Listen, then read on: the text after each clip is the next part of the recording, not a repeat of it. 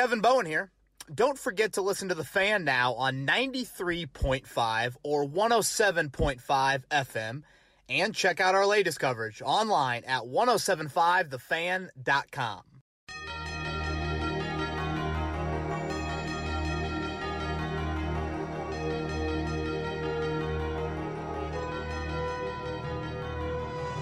And welcome back to another edition of Kevin's Corner. Happy New Year to everyone out there. Not sure how long you can still say Happy New Year, but whatever. It's only January 3rd, so I don't have anything else creative to lead into the podcast. Chris Presley, um, how was Christmas, New Year's? I guess we haven't done the podcast in two weeks, Yeah. so you and I haven't seen each other in a while, but good to see you again, man. Yeah, good to see you as well. Um, Christmas was good. It's always good to see the family. Good to get away from work a little bit. New Year's just kind of took it slow this year. The older you get, the, I th- I feel like the Mhm. slower you kind of oh yeah, that ball kinda can't take it. enough. yeah, which is which is totally fine by me. Uh, went down to Nashville to see my Vols lose to Purdue, but it was an exciting game. Wow, what a game! Um, so yeah, that, that that was my holiday season in a nutshell. Aside from you know a little bit of work, uh, work never stops, obviously, and then you had some fun as well. Yeah, I went down to Florida with my in-laws. We do it every year. Um, shout out to, by the way, listener Connor from Ireland, Chris. So Yeah. we're at. Uh, you ever been to the Marco Island area? I have. Okay, it's been a while. I, don't know why it's so popular for like people from the Midwest, but I feel like you run into. people. So we're at the um, we're at a bar called the Salty Dog Mhm. on I believe it was a Wednesday night. I'm sitting there at the bar and talking to my brothers-in-law, and next thing you know, this guy with a thick Irish accent comes up, and I won't pretend to do an Irish accent, but it's like, "No pod this week," and I'm like, "Whoa!" I'm like, Really? Jeez, I'm like, gosh, is that my boss undercover? I'm like, what is going on here? And uh, Connor was obviously joking, but uh, he came up and inter- introduced himself, and I love chit chatting with him. His, I think I have this right. He married um, a woman who went to the University of Michigan. So sorry about their Mm-hmm. dealings on New Year's Eve and whatnot. Uh, but they come to the Marco Island area every couple years for Christmas, and so um, he explained his Colts fandom to me, which I'm always like whenever I see someone I met someone outside the Colts game uh, yesterday from New Mexico, and I'm, I'm always curious how like out of town people become Colts fans. You know, uh, obviously this one being halfway across the globe, and he said that he was fascinated by how the NFL draft worked. And in 2012, with the Colts having the number one overall pick, that's when he became a Colts fan. Which, like, you think about it, like I don't know a ton about soccer, but you know, predominantly that sport. There isn't a draft necessarily of uh, college football, and here you go, booming in the NFL. So yeah, he became a Colts fan then, and um, we talked about hurling, the fastest sport on grass as well. So shout out to Connor, and I appreciate him listening to the podcast, and always enjoy when people come up and say hi, and uh, always makes makes my day. So. Uh, thank you to everyone who's listened throughout the past year and for the years now as this podcast continues to keep going. And sorry about no pod last week. We did do the Kevin and Corey morning show a couple of days, so try to point people in that direction. But now that we're into the new year, we'll continue with Kevin's Corner on a weekly basis. Uh, however long the season goes, and definitely into the off season as well. Yeah. And quick shout out on my end to Tanner. Tanner's a listener. He was at the Vols game. Oh, Wanted- Tanner's a big Vols fan. Yeah, wanted to meet up with me. Not great signal down there in, uh, in Nashville, especially when you have basically a home game for Right. the Volunteers. So sorry about that, Tanner, but uh, was hoping. You know, the Pacers have been struggling here. to- you know, the Vols lose. I'm like, all right, Colts. Notre Dame. Uh, jeez. they look good for, for half. Uh, yeah, you don't need to. You don't need to try and scratch my back. Um, that was brutal. brutal. But I was just hoping that the weekend would end. The last home game of the year. T.Y. Hilton's last game. We'll see. Um, in terms of Lucas Oil Stadium, wanted to win against the Raiders. Tough loss. Yeah, um, yeah, just a missed opportunity. You know, you're at home, you're a touchdown favorite. You've done so much late in the year to put yourself into that sort of position. hmm Um, you want to take advantage. And you know, Chris, this is going to sound harsh, but there's a compliment on, on the end of this. But that was the worst game the Colts have played in months. I, I'd argue since week three, Nashville. Now, again, that sounds harsh, but it's also a compliment. Like they've played very good football. Um, you know, for multiple months. We're not like all of a sudden I'm sitting there, I'm like, wait, the Colts are down 10 nothing? When does that happen? You know, I'm not used to that. We're not used to the Colts getting punched in the mouth early. And I think that is kind of what um, frustrates people so much. I thought at times you were the less disciplined team. You know, special teams wasn't. Why is Rigoberto Sanchez having to make two tackles in a game? You know, Yeah. like just like stuff that the Colts usually control, they didn't control. Obviously, we'll get into Carson Wentz. Um, you know, if we would have done a podcast after that Arizona game, Wentz with the play of the year, um, to make the play to Dezmon Patmon, all that, like that is his best play of the year. But having said that, I mean that third quarter against Arizona, granted there were a lot of people missing around him, was very very poor. So I just felt like, and I think we've mentioned this pretty often on the podcast, the passing offense has held this team back from being where they're at right now, which is nine and seven and needing a win in the final week of the season to get in the playoffs. Um, it finally boiled over. It finally simmered to a level where it cost you a football game. Um, you win the turnover battle two nothing as a touchdown home favorite. I mean, you think that's a that's a layup. Mhm. That's a, that's a definite win as well. So not getting any points off those turnovers, I thought were a couple big plays. Um, but man, God bless the AFC South because here you are, and you've got the slump busters of slump busters Yep. waiting for you at one o'clock on Sunday afternoon. As of recording Monday late morning, the Colts are a 15 point favorite for Sunday in Jacksonville. That would be the biggest road favorite in the history of the franchise. That's a steep number. So theoretically, you've never had an easier road game in the history of the Indianapolis Colts. Um, Jacksonville stinks. The Colts are going to roll. I, I'm I'm not worried whatsoever about this game. Um, so the Colts will be in the playoffs, but yeah, I just think there's a little frustration, Chris. Of you know, I didn't realize this at the time, but like the Colts finished under 500 at home this year. Yeah. You know, they went four and five. Now, I thought the home schedule was tougher. Yeah. Um, you know, you lost to Seattle, you lost to the Rams, you lost to the Bucks, you lost to the Titans, like Raiders. Like, I mean, none of those losses are like jarring, jarring losses, but like, you know, you would like to be better than that. Obviously, it's another year without winning a, a division. You know, now seven straight years without winning the AFC South. I think those are frustrating aspects to this season. Mm-hmm. Um, but I think I also can sit here and realize that this team has played really good football um, for long stretches over the past couple of months. There are reasons to still think that they can win in the month of January. How long can they win? Um, what's holding them back from getting on a run? Those are all things that we will get into and that we've addressed, I think, try to point out at different points in the season. But yeah, just in general, frustrating.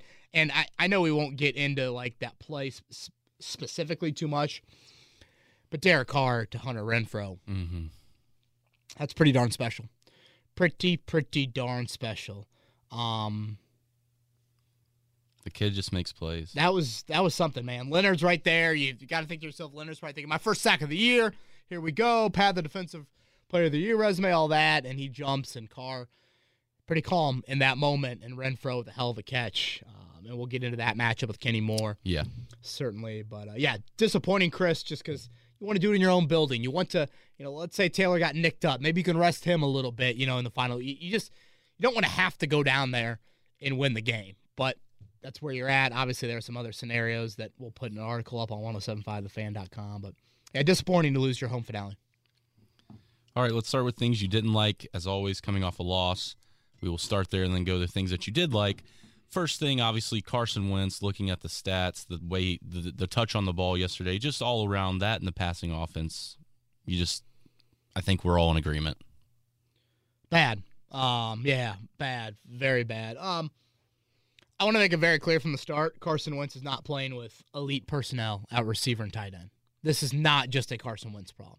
At the same time, I look over at the other sideline on Sunday and think to myself, Derek Carr lost his play caller during the middle of the season, lost his number one wideout during the middle of the season, thinks he's getting one of the best tight ends in football back midweek. Then all of a sudden, that COVID situation goes against the Raiders. So Darren Waller's not back.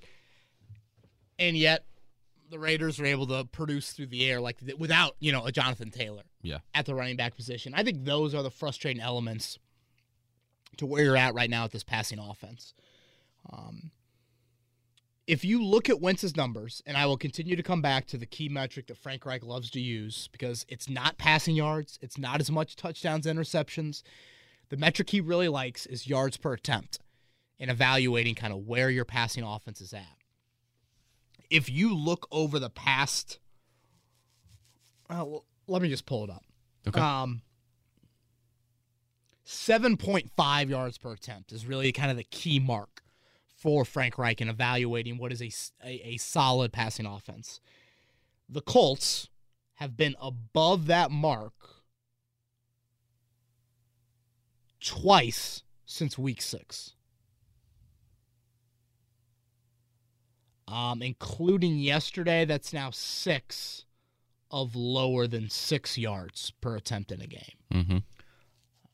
That's an issue. I mean, that's that's Jacoby Brissett like inefficiency in a passing offense. And again, Brissett didn't have the best running back in the NFL line up behind him, snap in and snap out. So I, I just think that is what is so frustrating to where you're at right now. I know a lot of people want to point blame to um, or make an excuse, I think, for Carson from Sunday in the lack of practice time he had last week. I think I, I personally, and I and I thought this before the Frank Reich press conference started. I'm like, that's kind of a cop out. The Raiders had two walkthroughs last week, and they looked fine to me. Um, Carson Wentz said in his own presser he was working out on Wednesday. You know, it's not like he was bedridden Yeah. throughout the whole week. And Frank Reich in his post game press conference, Chris, it's about the closest you'll ever get Frank Reich to calling out a player or or thinking it's a stupid question. Uh, someone asked him about the lack of practice time for Wentz last week and if that contributed to the performance on Sunday. I've got the right quote written down here, so I will read it. Frank goes, Obviously, it's always great to get every rep you can, but at this time of the year, you lean on accumulated reps when you have to. It's not uncommon for players this time of year to miss a lot of practice time. It happens all over the league at all positions. For all of us, those players, whoever they are, have to find a way to come in and still play well. It's a great point. For Frank Reich, that is saying that had zero bearing Mhm. on Carson Wentz's play. Carson Wentz did not play well. That- that's again, it's me putting words into Frank Reich's mouth, but having sat through hundreds of Frank Reich press conferences over the years, I think I have a pretty good read on on, on what that says. He said something similar about Jacoby Brissett. Remember Brissett battling that knee injury kind of late in the year. Yes. Uh, you know, Quenton Nelson got Cameron Heyward pushed Nelson into Brissett, and and they talked about some of that, and that was more physical in terms of a specific injury. Same thing with Rivers last year and that toe injury when Rivers had to miss a little bit of practice as well. Um, yeah, I, I'm not going there as an excuse. I think it's pretty lazy. Um, are you going to sit here and tell me a little bit more practice time would have helped Carson Wentz hit a wide open T.Y. Hilton when, you know, everyone in that building, you know, could have hit that? Um, so yeah, I just thought in general from identifying blitzes, playing off that, um, the deep ball. I mean, boy, you talk about people go to Vegas and dream for luck like that on the deep ball that went to, you know, two Raiders defenders and who knows is a Ashton Dulin got his hand in there or whatnot. I thought the third down play, Chris, was really struggling, and you know, you grade quarterbacks more on third down, red zone, fourth quarter that's why the third down red zone play that Wentz made to Patmon was so special. I mean, if he doesn't make that play, you very well lose that game. Mhm. You settle for a field goal, still one possession game. Arizona drove the length of the field. They just decided to kick a field goal there late. Um, you look at Carr in the fourth quarter yesterday. You look at Wentz in the third quarter, like or on on on third down. It's just in those moments, man.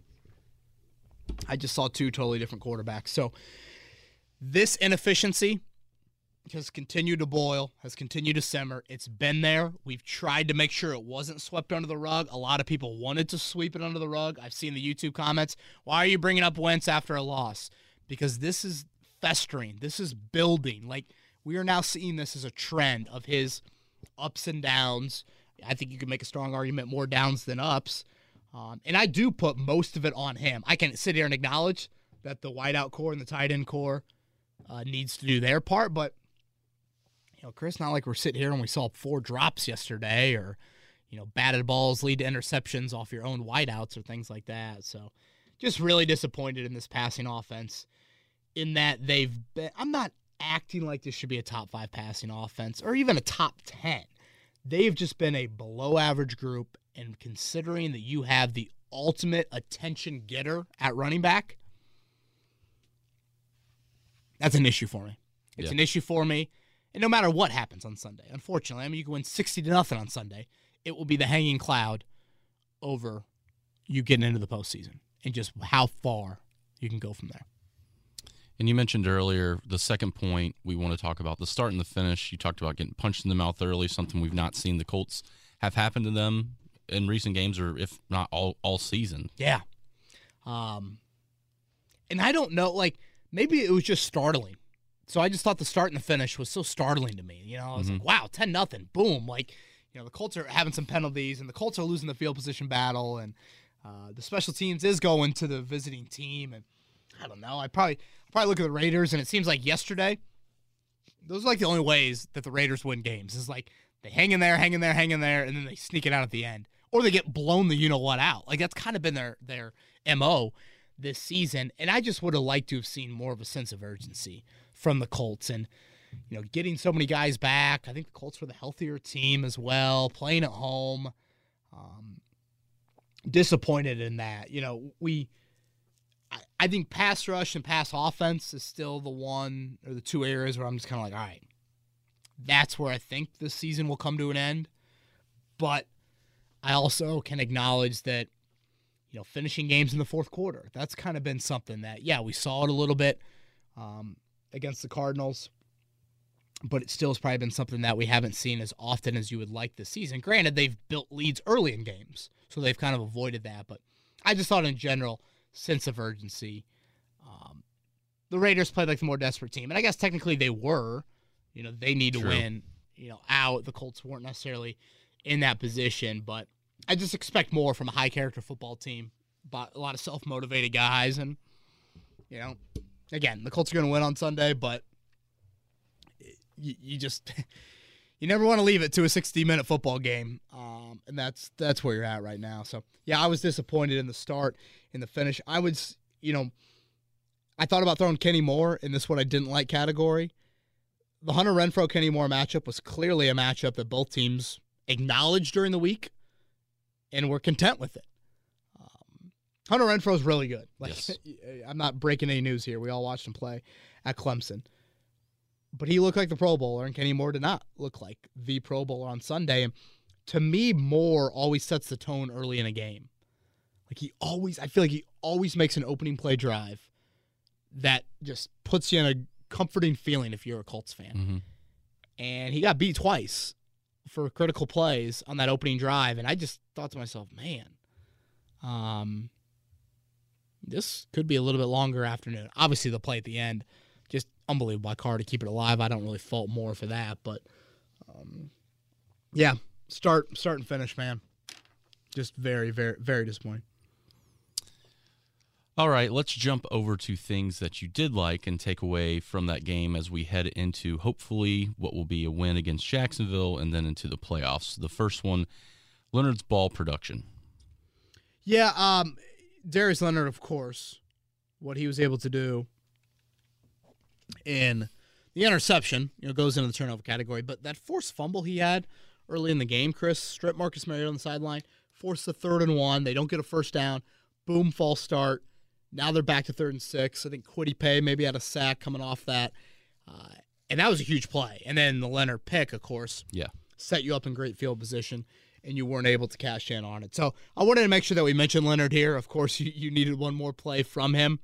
Um, and I know that sack, you know, is he's going to be lamenting that for sure. But I just thought in general, um, what Leonard's able to do from a turnover standpoint, it's been damn impressive all year long and should be a first team All Pro. And this is not to take away from Darius whatsoever. And obviously, he uses everything as motivation. So if he wants to use this, then then so be He it. uses everything, man. I feel like I've never seen someone more run laterally after they intercept the ball than Darius. Say that again. I feel like he runs east and west instead of north and south after, and a lot of times it looks like he's trying to run over to a corner to pitch it because he knows, hey, you're faster than me. Yeah, the the the ankle it, it was interesting. I'm like, man, how much is he? You know, again, how much is it there? Uh, but that interception, he I thought he did a great job in just reading the Mhm. eyes, you know, uh, uh, uh, of that, and then making the play as well. So um, I wanted to make sure that we um, that we mentioned Leonard and give him the credit that he deserved. I Absolutely. thought Buckner made a couple plays. thought his rush was pretty pretty solid. You know, Kwity got involved. I still would like to see it a little bit more dialed up. Maybe I'm nitpicking a little bit, but that's just me there. Uh, back end, you know, Rogers had the pick. I thought there were a couple times where Rogers did get beat pretty handily, though, um, with some other plays as well. Rock Ya-Sin, you know, made a couple nice plays. Um, we'll see about Xavier Rhodes and his health. Um, so, yeah, All right, let's jump to Twitter questions. First one comes from Bailey. Uh, says, no, this is probably going to be the talking point most of the day in terms of Carson Wentz. So, what are your thoughts on Reich's personnel choice on the final drive? They feel like it would have been nice to have the MVP on the field to win the game. Okay. Um. So I felt like Taylor was on the field for a good amount on that final drive. Um, I need to look that up. So Bailey's probably referencing that second and long run or uh, screen to Hines, maybe there at the end. You know, I'm not going to nitpick too much with with the Taylor usage. You know, at some point, Chris, your quarterback has got to win you the football game, and uh, I got it right here. So you ran Taylor on first down. You got it to second and nine. Um, and then you went with the screen to Hines and dumped to Hines. You know, if Taylor gets stuffed again and the Raiders sell out on the run, now you're looking at another third and eight, third and nine with Wentz, and those have been disastrous all day long. Yeah. So now you're looking at an even longer field goal for Badgley. Granted, you know, he did end up making a longer field goal, but I'm just trying to put myself in a little bit of, you know, Frank Reich's shoes here of you, you, you want to pound Taylor, you should pound him. But there also comes a point in time, Chris, where you got to have your quarterback make. I feel like Derek Carr finds simple so much better than Carson Wentz finds simple. And I know it's very easy to watch one game and like just kind of take that away, but it just seems like with Wentz, he struggles to make kind of the easy play. Um, keep a drive alive, uh, move the chains a little bit. You know, take your five, seven yard completion and hope a guy can make something after the catch. Put the ball placement on the right shoulder, let that guy run after the catch, things like that there. So I, I don't, you know, Bailey, if I'm not going to nitpick to the point where the Jonathan Taylor usage on the final drive, I thought he was out there a good amount. You know, maybe one of those runs there on second down, but again, your your passing offense has got to be able to get you in a spot to where it is not pounded with Taylor for 40 times a game. Cameron wants to know what was more damaging Carson Wentz overthrowing a wide open T.Y. Hilton in crunch time or Kenny Moore getting abused all day by Hunter Renfrow. Boy, that's a good one, man. I mean, honestly, if um, I don't know if our listeners know this, but if Kenny Moore's performance on Sunday and Frank or uh, Carson Wentz's performance had a kid, that would have been me in that uh, shrimp eating contest. Yeah, congrats to you on on completing that. If you guys don't know, Kevin was in the St. Elmo shrimp eating contest yesterday. Well, thank you for saying completing it. Uh, did not win. No. Um, hate spicy. Hate shrimp. Uh, tried shrimp for the first time in my life two weeks ago or a week ago, and don't know if I'll be dabbling back into it anytime soon. Great. Yeah, I try to shovel about four in my mouth right away. Yeah, I feel like you got to go quick though because once that heat hits you, whew, Dude, next thing you know, you know the heat, but it just stings you. Like that's the thing. I, I don't even know how to describe it. Yeah. Just- boy, there was a moment about 15 seconds in where I'm like, dude, I'm about ready to hurl. Luckily, I bought some milk at a gas station on my drive down there. Someone told me you got to drink milk, smart. so I chugged the milk and made sure to keep it down. You imagine if I would have puked in front of 200 people there in that tent or whatever? How many? Um, did you, how many did you get down? Well, so Mark, I thought I got down five, maybe six. Uh, they said I lost by one, and, and Mark Mark claimed he did eight. Now we had Jeff Saturday on the morning show today. Jeff Saturday said there's no way he could do more than about eight in a minute, and he said that I would I was Tarik Glenn like. He said Tarik Glenn was not a great eater, Really? And I'm like, wow. I, I, the fact that I'm getting compared to Tarik Glenn right now in the eating department, you talk about things to add to your LinkedIn. Yeah. That's big time there. So that made me feel a little bit better. Uh, more damaging, it's got to be the Wentz overthrow. I know a lot of people are like, Hilton would have scored there. He wouldn't have scored there, but that would have been a, you know, 30 yard play, something like that. It would have been a big play there. Um, you know, Kenny Moore, I, I just have such high expectations for him, Chris. I get it. Renfrow is a terrific route runner. He's quick, he's fast, he's shifty, he's all those things. Him and Carr are clearly on the same page. Yeah. It's, you know, poetry watching those two work. But I just, I trust Kenny Moore more than maybe any football team, uh, football player on this team. And so for him to have gotten beaten five ish times, you know, in those situations, I think that is what is frustrating.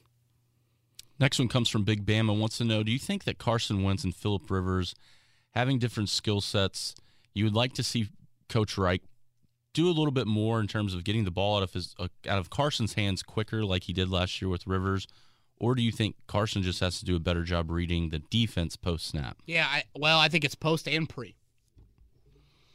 You something we talked about. We, we we broke down the start of the year. Kind of strengths and weaknesses of Wentz compared to Rivers, and the biggest weakness I think I put down was timing, rhythm, ball placement.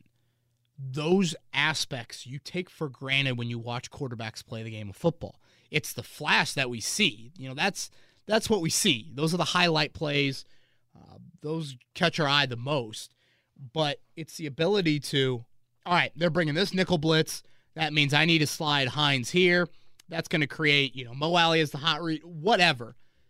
I just don't think, I don't think Carson does a good enough job in that area. And then when it comes down to it, that's when the ball placement on the underneath stuff and the crossers, and that really showed up a lot last year in Philly. A lot of Philly people are like, this was a big problem for him last season. So, um, you know, Wentz has a higher ceiling. He does versus Rivers. But in terms of what was Rivers' greatest strength, it was that. And I think that gets back to the quick rhythm stuff that you just don't see. Colts Maniac wants to wish you a happy new year. Ah, happy New Year to you as well. His to him, accuracy isn't Carson Wentz's biggest concern. It's Are you the, a fan of New Year's weddings? I actually am. Yeah, Only I would agree. because you know, especially when I was younger, and I say younger, hell, I'm 31. Uh, you didn't have to make plans, Right, And like figure right. out what bar are we going to, what overpriced drinks are we going to get. It's like, let's go celebrate. All my friends are going to be there. We're going to get food. We're going to have more than likely an open bar. So you don't really have to make. It's already made for you. Yeah, yeah, yeah, yeah. I would, um, I would agree agree wholeheartedly with that. So yes, I'm a fan of it as well. Uh, Colts Maniac's question, though, is not the poor decision making. It was our last drive. He believes Carson Wentz trying to play hero ball could have run for some yards, and he and he missed a throw, both of which were zero positive yards. Feels like we should beat the Jags next week, but do you think we can even get past the first round? And do you think the week without practice would have made a difference? Yeah, you know, I referenced the practice earlier. I did think there were a couple times, Chris, that Wentz didn't run. You know, I'm like, I mean, some of the Houdini escapes are just wild. I Yeah. mean, they're just. It's like, did he disappear? Did he shrink? Like, how did he do that? Um, I mean, then he got out there, and I'm like, dude, just run. Like, hell, maybe he's so tired from escaping all that chaos that you know he just makes a poor throw there. Uh, do I think the Colts can get past the first round? Uh, You know, if you're going to ask me that on January 3rd, no. Um, do I need to see matchups? Do I need to see the wild card round play out? All of that, yeah. But again, I think you guys know this from listening. My biggest concern all year, um, concerns plural, has been the pass rush and the quarterback play. And I am of the belief that if you're going to win multiple games in the postseason, particularly multiple games on the road, you've got to have a high level of quarterback play. I know so often people want to reference the Joe Flacco Ravens Super Bowl. Go back and look at what Flacco did in those Mhm. playoff games. Yeah. He was incredible in those playoff games. It was absurd the numbers that he put up in the Ravens getting on that run there. It was not, you know, whatever. I don't even know who the running back was. It Ray Rice then? Ray Rice. Ray and, Rice, yeah. And, and that defense. Like it wasn't just them. So And you mentioned those numbers in a previous, I think the last podcast. did I? Okay. Yeah. I mean, they were just just absurd. So um, that is what is concerning to me. Of uh, we just haven't seen wins in this in this environment. Now, you know, that first round matchup's the Bengals. I feel like a lot of people want to play the Bengals just because they're the Bengals. I'm like, this is not your older brother's Bengals. I mean, this is. I think they've got the best, most diverse skill group in the NFL.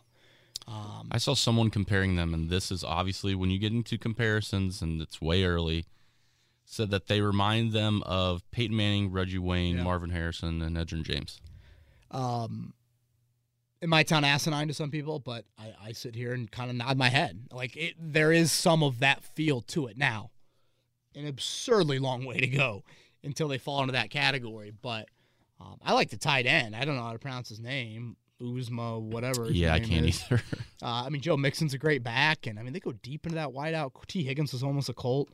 Um, I, I think if Pittman would have been gone, they, Mhm. they, they would have taken Higgins. So um, had he been there as well. So yeah, I, I think that um, I don't know. You know, how does Joe Burrow look in an NFL playoff game? You know, who who knows all those things? But yeah, right now, uh, depending on matchup, I'm probably in the you know could w- definitely could win a game. Um, I wrote something last week about they have a blueprint to get it done in January, but I think to get it done and push forward, you're going to need more from the air attack or pray for bad weather.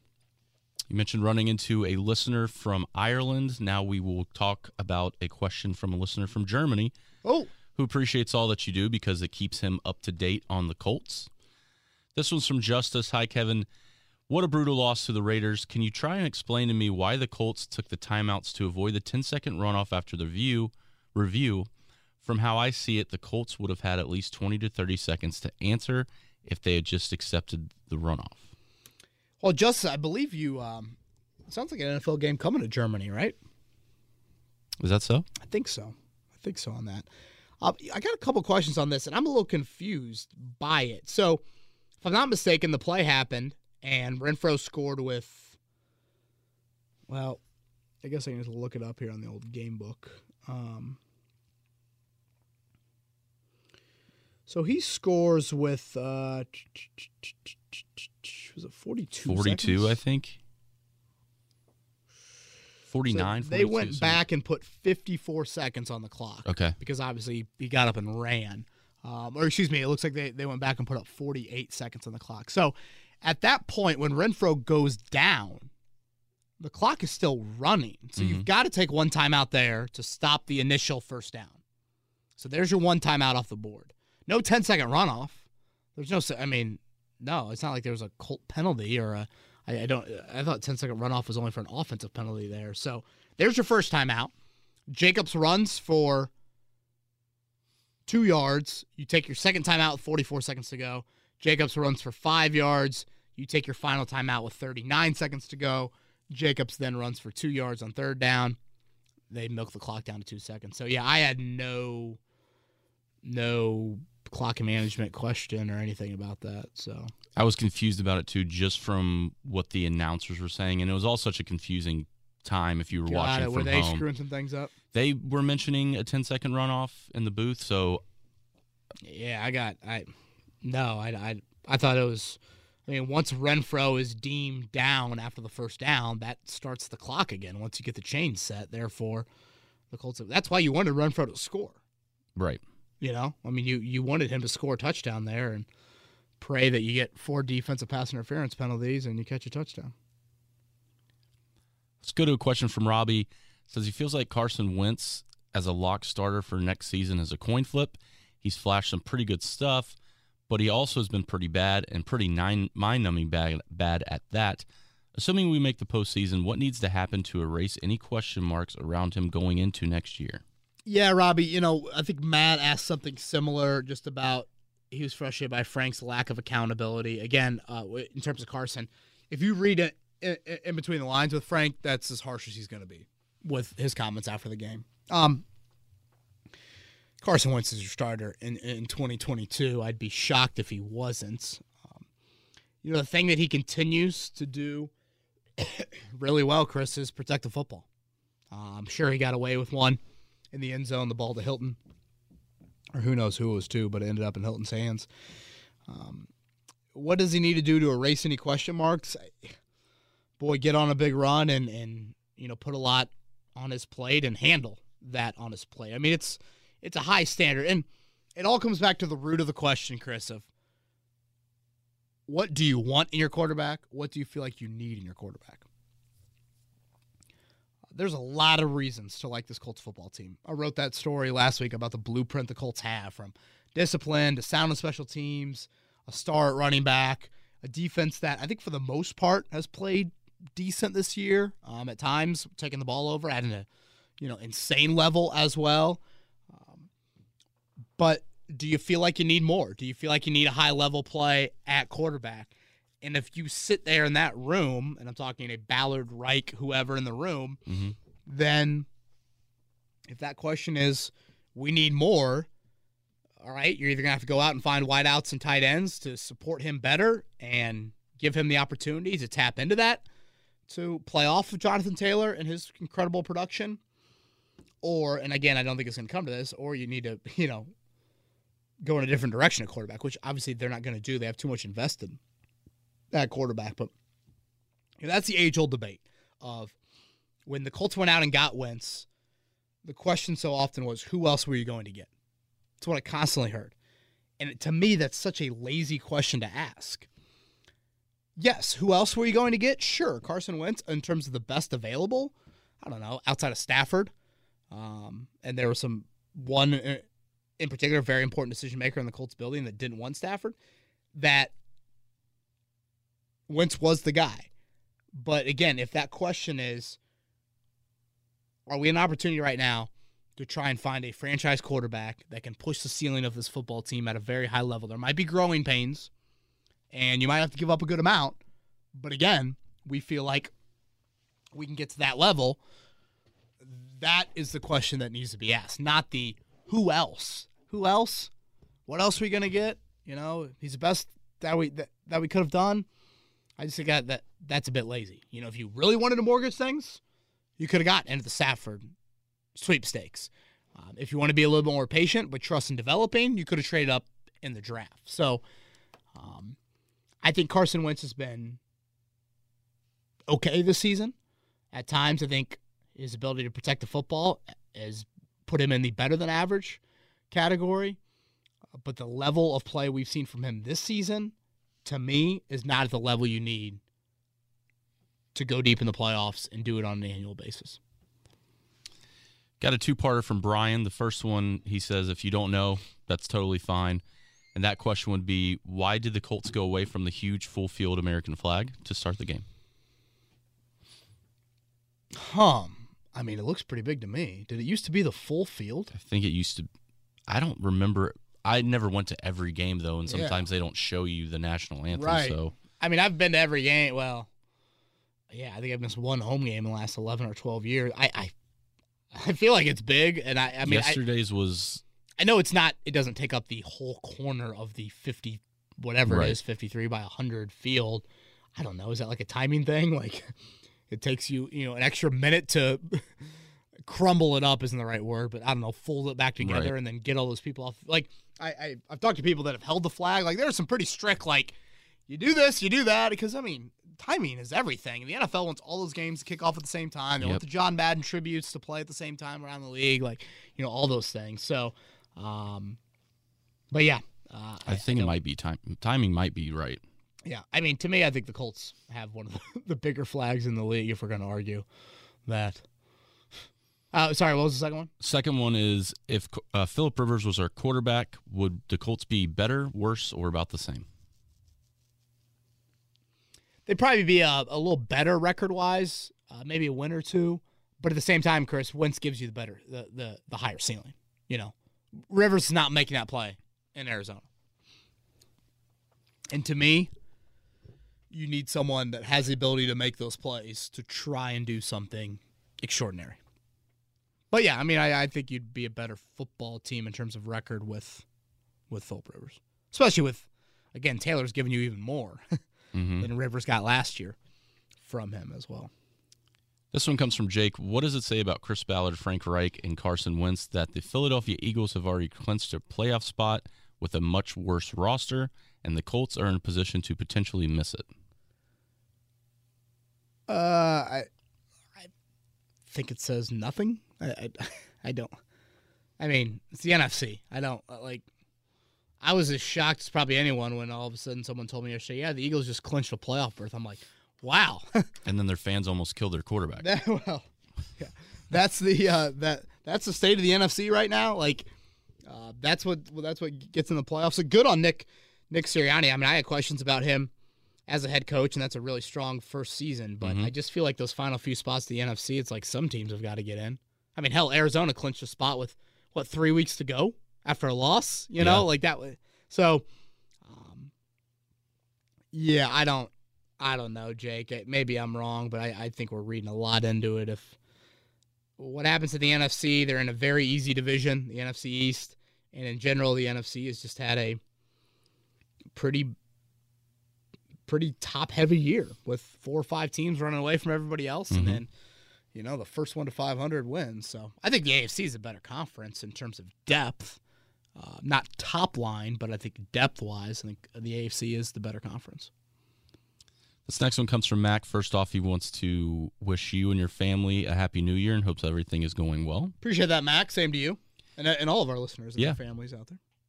He doesn't try to ride the highs and lows too much in talking about Carson Wentz. He's not necessarily sold on Carson Wentz, but he doesn't feel like he's the worst option out there. It seems like Carson Wentz doesn't believe in himself the way that Frank Reich does. What are your thoughts there? And then to follow up, what's your confidence that we'll beat the Jaguars for the first time in Jacksonville since 2014 to secure a playoff spot? Yeah, you know, Mac, I'll change every diaper Rosie has for the next year if the Colts lose. I mean, Jacksonville stinks. They are god awful.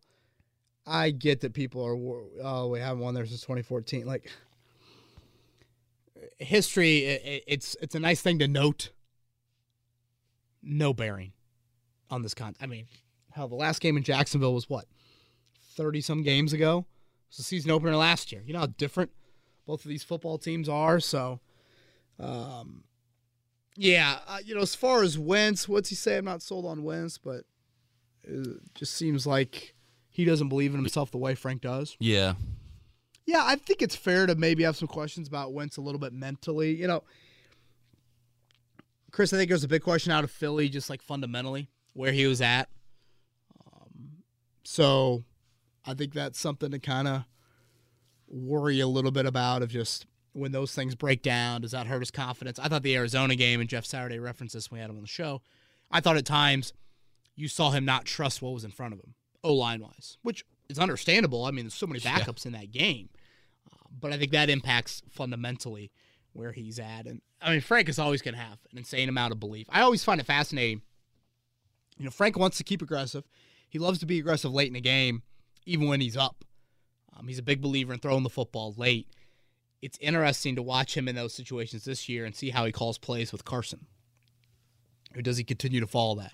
We had a question on the morning show today of, you know, is Frank blinded by Carson a bit? I, you guys have heard me say I think that Carson's the son Frank never had, and you know, I, again, I know that sounds like a creepy comment, but I do believe it. Um, I, I just think Frank has an insane amount of conviction and belief in all of his players, uh, which is great. I think 95% of the time, it gets a little dicey when you do make hard decisions. Um, but yeah, that's a good question. Josh is wondering what's the difference between Carson Wentz's amazing off balance slash off platform throws and his terrible ones. Is it really as simple as sometimes he makes them and sometimes he doesn't? Yeah, Josh, I, I think it's like look at that Patmon play. The Patmon play is off script. He's not thinking. You're free. He's just being an athlete, and he's got incredible athletic ability. I mean, I remember on those early podcasts during training camp, Chris, I was just like, guys, I don't know if this sounds accurate, but I'm trying to paint a picture for you. This dude can whip that ball around the field. Like he is just a fluid throw over the football. He's got the different arm angles and like, I mean, all of that is just so God given.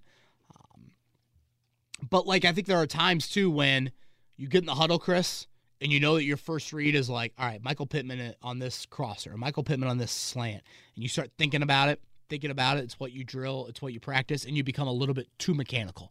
And then all of a sudden, that interior rush bumps you a little bit off your spot, and now your footwork breaks down. Um, you know, I wouldn't mind seeing him get on uh, the Colts, kind of get him outside of the pocket a little bit more, and just kind of using him as I think he's a decent thrower on the run. Mhm.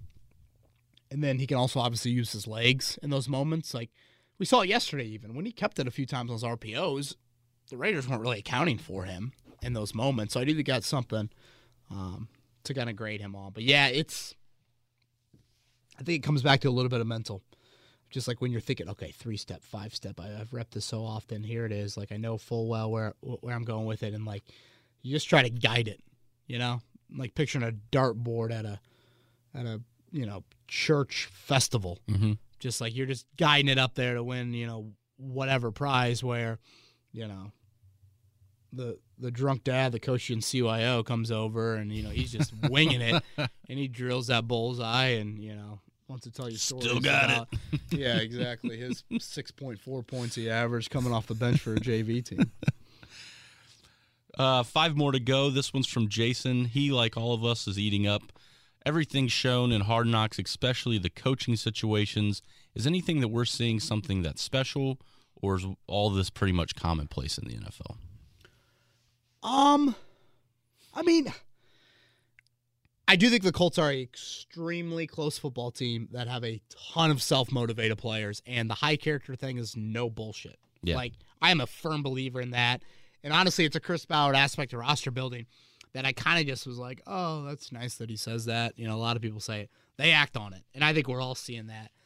Uh, you know, as far as the coaching stuff or like the, you know, the, I mean, I think all of it's pretty natural. You know, the Brian Bakers and the and Brian Baker's a goofy dude. He's a nuts, hilarious guy. The few times I've been able to uh, to talk in him uh, or talk with him, but like those cameras, if I'm not mistaken, Chris, all the meeting room cameras, they're all just kind of fixed up into a corner. Yeah. And you know, you've got a little joystick, and you can figure it out afterwards. It's not like there's Chris Presley, the cameraman, who's in charge of the running backs room today, and he's walking around like Mm-hmm. you know the principal would come in and evaluate your teacher back in the day like i i don't think it's that at all um so yeah i i i've been i love hard knocks man i i think it's been awesome i you know i think it's just going to be I think it's awesome for fans, and I think I'm also curious to see just kind of what other players think about the Colts around the league. You know, does that all of a sudden pique interest for you know players, um, you know, possibly wanting to team up or you Yeah. know join? I, I know was, we don't necessarily hear that as much, but in free agency, can that be another weapon for the for the Colts? Right. This one comes from Garrett. In your opinion, what might separate Jonathan Taylor from other elite running backs who quickly fell off the elite status? He mentions Gurley, Eddie Lacy, Ezekiel Elliott, even. It says even good running backs just seem to become irrelevant within two years in the NFL. Garrett, it's a totally fair question. Obviously, you think about a second contract coming up, Chris. You know, with him, you know, with those names in general, I would just say that Taylor has the speed element that certainly Eddie Lacy. Um, don't think Todd Gurley ever had that full gear. Um, even Zeke, I, I would like to. Th- I mean, Taylor's more in the four three can. Like when Taylor had that 18 yard run yesterday, the dude was just shot out of a cannon, Mhm. just like. Then the, then the next run, he had the lateral movement where he kind of jump cut to his left. Yeah. Then obviously you saw the play to end the first half. Like that was speed, lateral, power in one quarter of football. And just, I, I just think that's right. I think what really separates him though, I do think he's wired very differently. Like I've never heard a human being say the word prehab more in my life than Taylor. I've told the story before about how they get back from Wisconsin road game and you know, he's not thinking about you know, do we have enough natty light in the fridge and, you know, make sure that Betty Sue doesn't show up to this party, but if she's at that party, I'll be happy, you know, whatever that. You know, this dude's going in the ice bath and just he's just he's just a uniquely wired individual. And again, Gurley, Lacy, Zeke, I'm not gonna pretend to know how they are, but I just think all of that, you put all of that together, I think Colts fans should be optimistic Taylor can continue this deeper into his twenties than most. Granted, it's a position that Father Time has just absolutely dominated, so that that would worry you.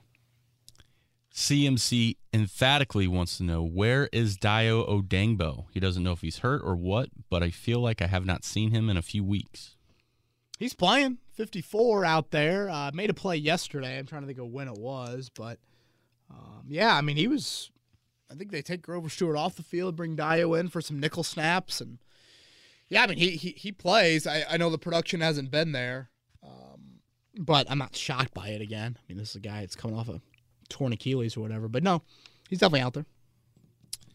Country Boy Eddie, the name of this this listener. Do you think there's any chance that T.Y. Hilton gets one more year? Still seems to be our second best and reliable receiver. Would love to see him seek one final hurrah. And also, does the NFL do NFL players ever get the ceremonial type final year similar to what the NBA and MLB players have gotten recently? Boy, that's a great second part. I don't recall many NFL players getting a ceremonial treatment, Chris. Do you? I don't. You know, one of my favorite sports memories growing up, and at the time I didn't really get it, but now as the years have gone on, and I'm such a loser, and I dial up old YouTube videos. Do you remember Reggie Miller's last game here, Pistons playoffs? Uh, yes. Pretty competitive series. Um, I think I want to say the Pacers lost like four games to two or something like that. Home game here over at I don't know Conseco. I guess maybe it was Banker's Life at that point. Well, I think it was Conseco yeah, still. it was probably still Conseco. Same building, I should say, Yes. different name. Um, and I don't know, uh, Carlisle uh, was your coach, I guess. Uh, Carlisle takes Reggie out, and there's like 15 seconds to go, and they're down eight. You know, so this is it. You're taking them out for one foul time. Crowd gives him a standing ovation, and I thought this was one of the coolest moments. Larry Brown, the Pistons head coach, he then takes another timeout, and he gets his whole team to walk out on the floor and clap and continue the standing ovation for Reggie. And I got some hair on the back of my neck stand up right now telling that story. And it's a great YouTube clip. It's a blurry clip, but Reggie emotional on the bench and, you know, you know, Carmel and Center Grove moms crying everywhere in the stands and, and, and all that. And like, it's just like that stuff about sports you absolutely love. NFL, you just, yeah, I know there's people mad that Washington didn't put up a tribute video for Ryan Kerrigan yesterday. Kerrigan came back and, you know, Eagles uh, Washington game there. So, yeah, I I don't think so. Um, it's just hard to do in the NFL when like every game matters Yeah. too so much. I know that might seem a little bit too cutthroat, but um, yeah, I I'm guessing here. I, I think I I think yesterday was it for Hilton. I mean, there's multiple layers to it. One, he could retire. Two, he could go somewhere else in free agency. Or three, the Colts could say, "We don't want you back." Yeah. I mean, the Colts almost, the Colts said that to him at times this offseason, you know, very close to going to Baltimore. So, do you when they announce the offense, is Hilton usually the last guy announced? I thought I thought it was Taylor a few weeks ago.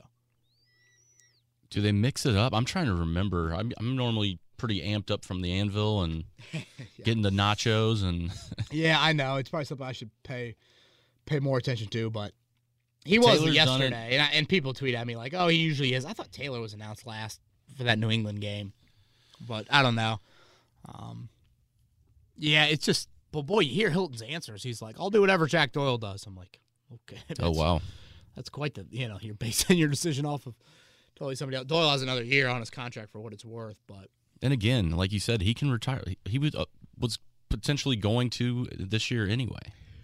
I mean, Chris, when you talk about like where a player was drafted, it's one of the greatest careers in Colts history. Yeah. I mean, into the third round, so many people question him about the competition and the durability and all of that and what he was able to do for a decade. I mean, Mathis is atop that list in terms of where you were drafted.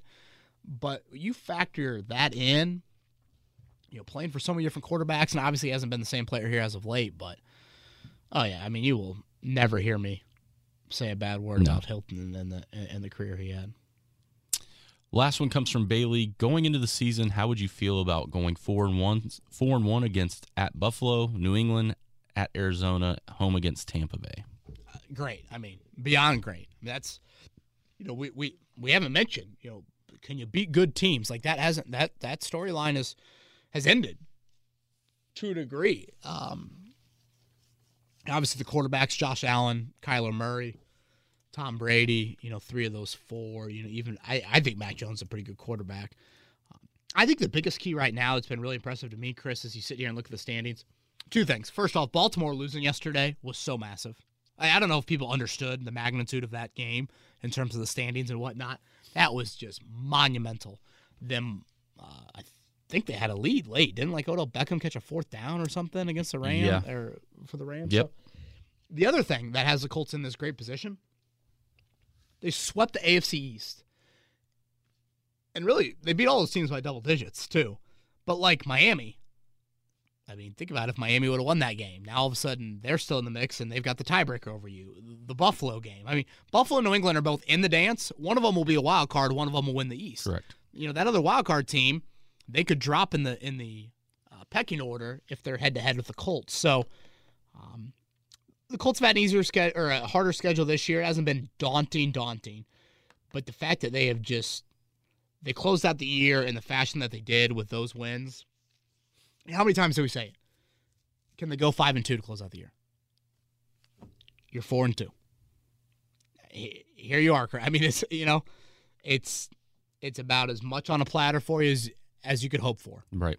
Um, you win, you get in, and as we always say, man, and you'll hear me say this a week from Monday if we do the podcast. There is no better feeling as a fan in sports when your team has a chance. And once you get in, the beauty of the NFL, much more so than other professional sports leagues, and hell, certainly in college football right now, when your team gets in it, crazy shit can happen. Yeah. So that is the beauty of it. All right. That's all we have for Twitter, questions. Okay, um, let's stick with Monday. Again, I know depending on the wild card schedule, the Colts could play on a variety of days next week, assuming they do.